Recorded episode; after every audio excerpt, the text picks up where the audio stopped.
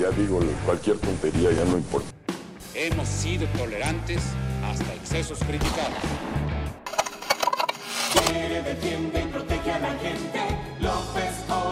Me canso ganso. ¡No tengo nada! ¡Pinche gobierno puto! Bienvenidos a una nueva emisión de Ni que fuera política. ¿Cómo están? ¿Cómo, cómo la están pasando? Ese bienvenidos no me gustó tanto, pero bueno, lo, lo voy a dejar. Eh, y... ¿Cómo están? Bienvenidos a una nueva emisión de Ni que fuera política.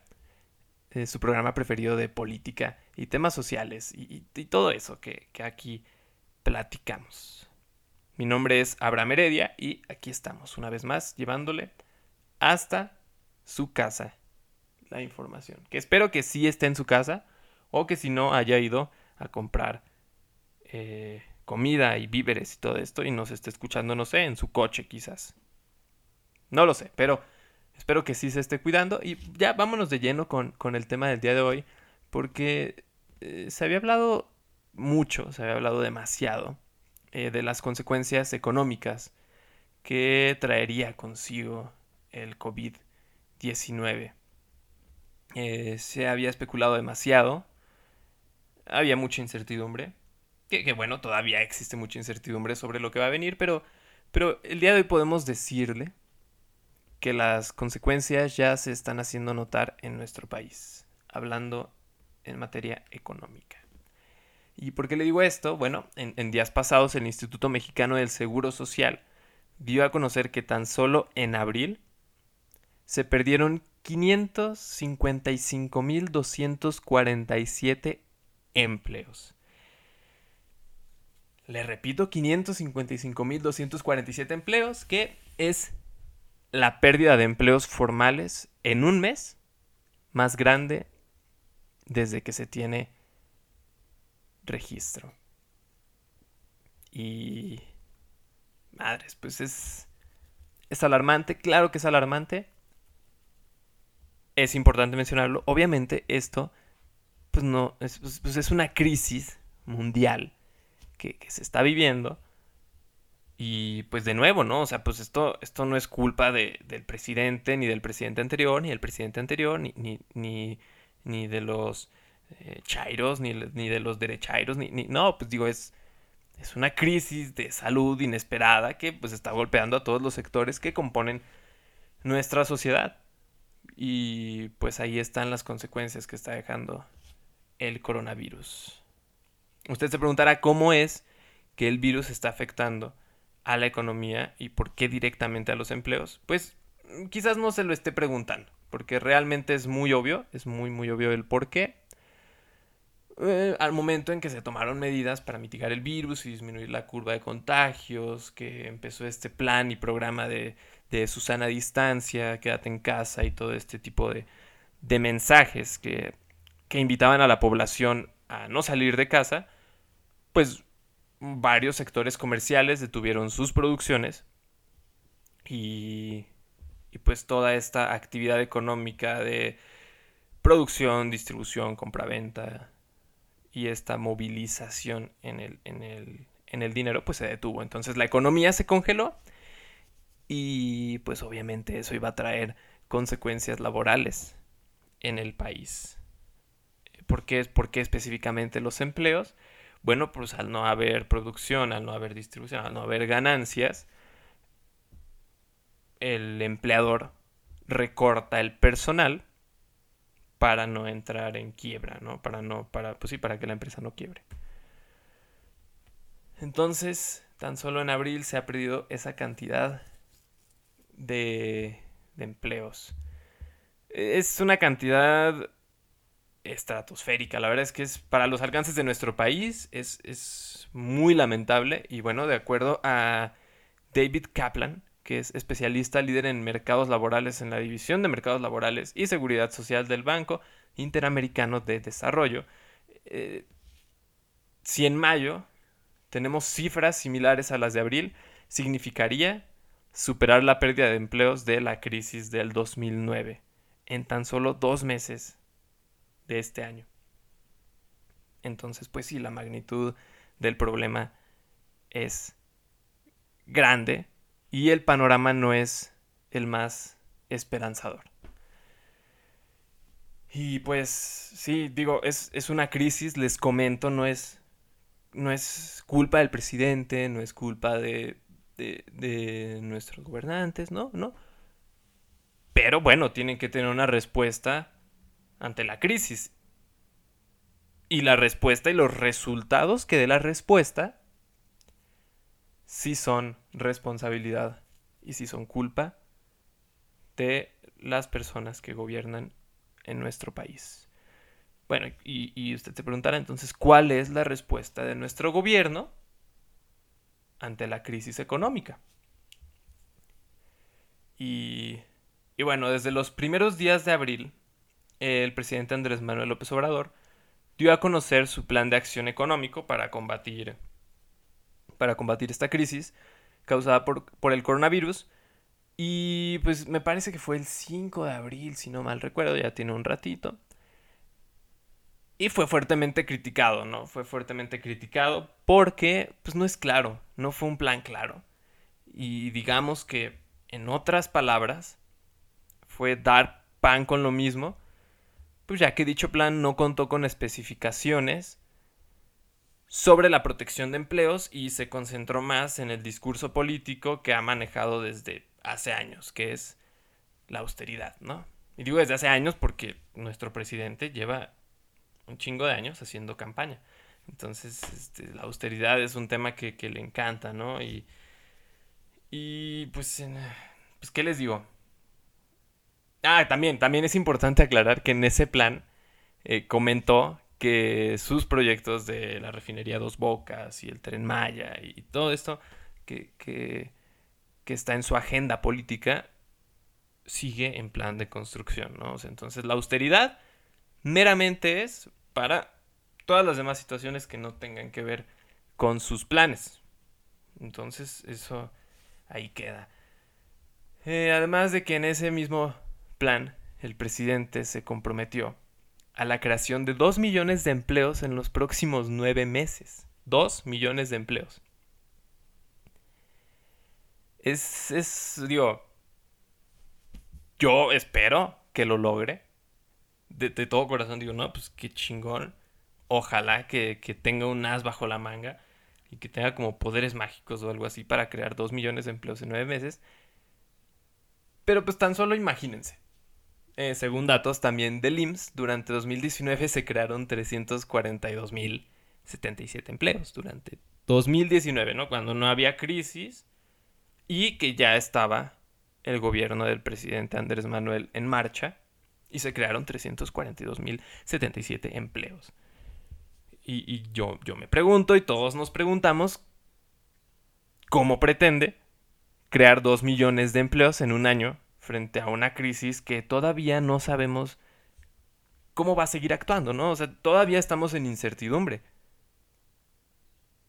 ¿Cómo pretende la creación de 2 millones de empleos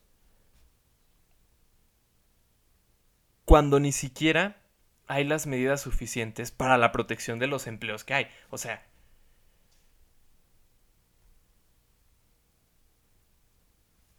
es como, no sé, se me ocurren muchos ejemplos pendejos, pero es como si yo dejo la llave del lavabo abierta y les y yo tengo yo tengo 10 litros de agua. Y dejo y dejo esos 10 litros corriendo, ¿no? Así. Le abro la llave de, mis 10 litros de agua y se están acabando. Y les digo, "No, pero en, el próximo rato voy a traer 342 mil litros más de agua. ¿Sabes? es un ejemplo pendejísimo. Pero es como, güey, pues ni siquiera estás cuidando el agua que ahí tienes. ¿Cómo pretendes que de repente van a aparecer tantos litros más de agua. Pero bueno, eh, yo sé que fue un ejemplo muy tonto, pero fue lo que se me ocurrió. Y ya, no lo voy a cortar. No lo voy a cortar. Entonces, eh, pues no, no hay, claridad. Además de que, bueno, eh, ese tipo de, de, de promesas de una creación de dos millones de empleos, pues no está acompañada de un plan claro. Y es lo que se critica, ¿no? Es lo que se critica, que el plan no fue claro en cómo es que se va a solucionar el problema. El único fundamento de este plan pues, son las palabras. Dos millones de empleos en los próximos nueve meses. Ahí veremos si lo logra. Ojalá que sí, digo, pues si lo logra es lo ideal, ¿no? Y, y es lo que nos convendría a todos. Pero... Pero es difícil que suceda. Y, y, como les digo, lo que yo creo que sí se puede hacer y no se ha hecho de forma contundente es el apoyo a empresas con el fin de proteger los empleos. Porque de nada te sirve decirnos que vas a crear quién sabe qué tanta cantidad, lo que ya les digo, si no se están cuidando los que ya hay. Entonces, bueno, eh, les voy a leer las palabras de Jorge Andrés Castañeda, consultor independiente de política pública y profesor de economía política internacional en la, Universidad Iberoamericana. Y las palabras de aquí el profesor Jorge dice así. La razón por la que se tiene que ayudar a las empresas es para salvar los empleos que estas empresas crean. Hay más de 13 millones de empleos en el sector servicios si al salir de la crisis sanitaria amanecemos en un México donde una parte importante de estas empresas quebraron o desaparecieron, la recuperación va a ser mucho más difícil y esos empleos se van a tardar años en regresar. Habla aquí algo muy importante el profesor Jorge Andrés Castañeda, donde dice que al no apoyar a las empresas, lo que va a suceder es que éstas quiebren. Y entonces, bueno, una vez que ya salgamos a esta nueva normalidad que nos han dicho y que, ay, qué bonito se oye, pero que quién sabe cómo se ponga, pues, ¿quién va a emplear si las empresas quebraron? ¿De dónde van a salir los empleos que gobierno pretende crear, de dónde va a salir, de dónde va a salir eh, esa parte fundamental de ingresos en la economía familiar, que también el, el presidente dice que pretende cuidar, ¿no? ¿De dónde va a salir si las empresas quebraron? Y hay otra incógnita que no se resuelve en las respuestas que da gobierno federal. Y bueno, nomás para que también, nomás para que se den una idea, en abril, igual según datos del IMSS, se dieron de baja 6.689 patrones afiliados al IMSS. Eso demuestra pues que algunas empresas efectivamente están empezando a cerrar, están empezando a quebrar. Y pues eso, eso va a significar un problema cuando intentemos reactivar la economía. Además, además, además de todo esto, ha estado sonando demasiado en la agenda política de nuestro país la caída del, del Producto Interno Bruto, que se espera que, en este año sea de un menos, de entre un menos 5 y un menos 10% de crecimiento. Eh, Gabriela Siller, economista jefe del Banco Base, explicó que tener expectativas de crecimiento económico es fundamental para que las empresas puedan contratar personas y eh, eh, así lo dice textualmente, lo voy a decir ahorita. Dice, el hecho de que exista la posibilidad de más brotes genera que no se contrate más gente y que bueno, los consumidores estemos más cautelosos y no gastemos tanto. Esto, pues obviamente representa un riesgo para México. Eso es lo que dice la economista del banco base. Pero, pues, que, a, diferencia de todo este panorama en el crecimiento económico de nuestro país, bueno, nuestro presidente Andrés Manuel López Obrador, como respuesta ante todo esto, pues dice que no debemos de medir el crecimiento económico o el desarrollo bajo estos estándares neoliberales. Y, y el día de ayer dijo que presentará una explicación de su parámetro para medir la economía según el bienestar y la felicidad. Y, bueno, eh, aparentemente esto lo va a presentar este fin de semana. Su, su idea de cómo se tiene que medir el bienestar y el desarrollo del país. Y no hacerlo bajo estos estándares neoliberales que por cierto pues se llevan a cabo en la mayor parte del mundo y que al ser eh, nosotros parte de un mundo globalizado y que económicamente dependemos de otros países como de Estados Unidos y etcétera, etcétera, bueno, pues este me parece que no se puede decir que, no es una forma de medir eh, válida, Entiendo el discurso político y entiendo la retórica política de nuestro presidente, pero México no es un país que pueda decir, ah, nosotros vamos a hacer acá como se nos hinche un huevo y ya. No tenemos ese poder. No tenemos ese poder y pues, pues bueno, eh, sin juzgar, antes de ver, pues vamos a esperar a que salga esta carta que va a emitir el presidente explicándonos cómo es que nosotros, ignorantes, debemos de medir el bienestar y el desarrollo del país. Y pues, ¿qué les digo? Bien, así, así es como se vienen presentando poco a poco las consecuencias que, trae consigo esta crisis por COVID-19.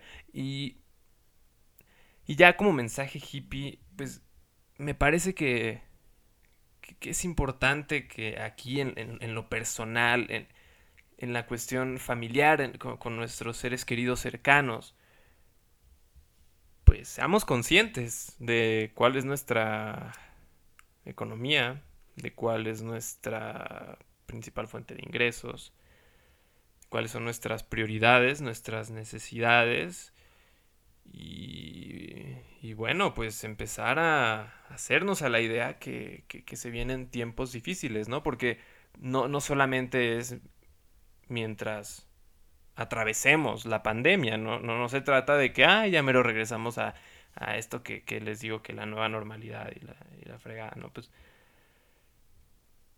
eh, viene una reactivación económica que también es difícil de superar, ¿no? O sea, seguramente vengan, eh, pues seguramente ya no haya en, en un futuro cercano, esperemos, tanto riesgo de contagio pero habrán otros riesgos, inseguridad, eh, no sé. Viene, vienen cuestiones difíciles y, hay que estar. Pues hay que estar alerta. Y, principalmente creo que recalco el punto de ser conscientes sobre nuestros gastos, sobre nuestros ingresos, sobre la seguridad que tenemos de nuestros ingresos, es decir, qué seguridad tenemos en nuestro trabajo, eh, qué, posición tenemos, ¿no? Y, empezar a ahorrar, empezar a, a, a, prever lo que se pueda venir. Y pues nada, creo que con eso, con eso vamos terminando. Esta, esta ocasión fue un episodio corto. La verdad es que creo que es un tema un poco tedioso. La verdad, a mí, a mí el tema económico siempre me parece un poco tedioso porque son números y, eh, vamos, tecnicismos que, que, que, que, no todos entendemos. Yo, yo principalmente les puedo decir que no todos los entiendo y por eso intenté como evitarlos un poco aquí, hacerlo lo más claro, lo más ameno posible. Y, y pues bueno, hay que, pues hay que seguir. Aquí nosotros vamos a seguir informándoles y pues les digo, esperemos, esperemos a ver qué dice nuestro presidente. Y nos escuchamos aquí el próximo viernes. Eh, les recomiendo, les, les recomiendo que sigan en casa. Que algo que dije el episodio pasado y que me parece muy importante, que hagamos costumbre las medidas para prevención de, del coronavirus. O sea, hay que hacer costumbre lavarnos las manos, hay que hacer costumbre no tocarnos la cara, hay que hacer costumbre eh, tener a la mano nuestro cubrebocas, si es lavable lavarlo, si es desechable desecharlo y, y, todo ese tipo de medidas, porque pues se acerca el momento en que ya vayamos a salir, pero que el virus siga afuera. Entonces hay que seguir cuidándonos. Las medidas no pueden disminuir, las medidas tienen que aumentar. O sea, me refiero a las medidas personales, a lo que uno se cuida. Eso tiene que aumentar, porque va a haber más gente en la calle. Y cuando tengamos que salir a hacer nuestras cosas, pues va, a haber más riesgo quizás de contagio. Entonces hay que, desde ahorita, hacer costumbre esas medidas. Y, pues ya, creo que con ese mensaje me despido. Eh, no sin antes agradecerles por, por haber escuchado una vez más ni que fuera política. Y recuerden que ustedes pueden también ser parte de esto mandando aportaciones a la página, ya sean escritos, fotografías, dibujos, cualquier cosa, cualquier cosa que ustedes, que ustedes quieran enviar. Pueden enviar recomendaciones hacia el podcast, hacia mí personalmente, lo que quieran. Somos un espacio que, que está abierto a la conversación. Y pues, y pues ya. Ya con eso me despido.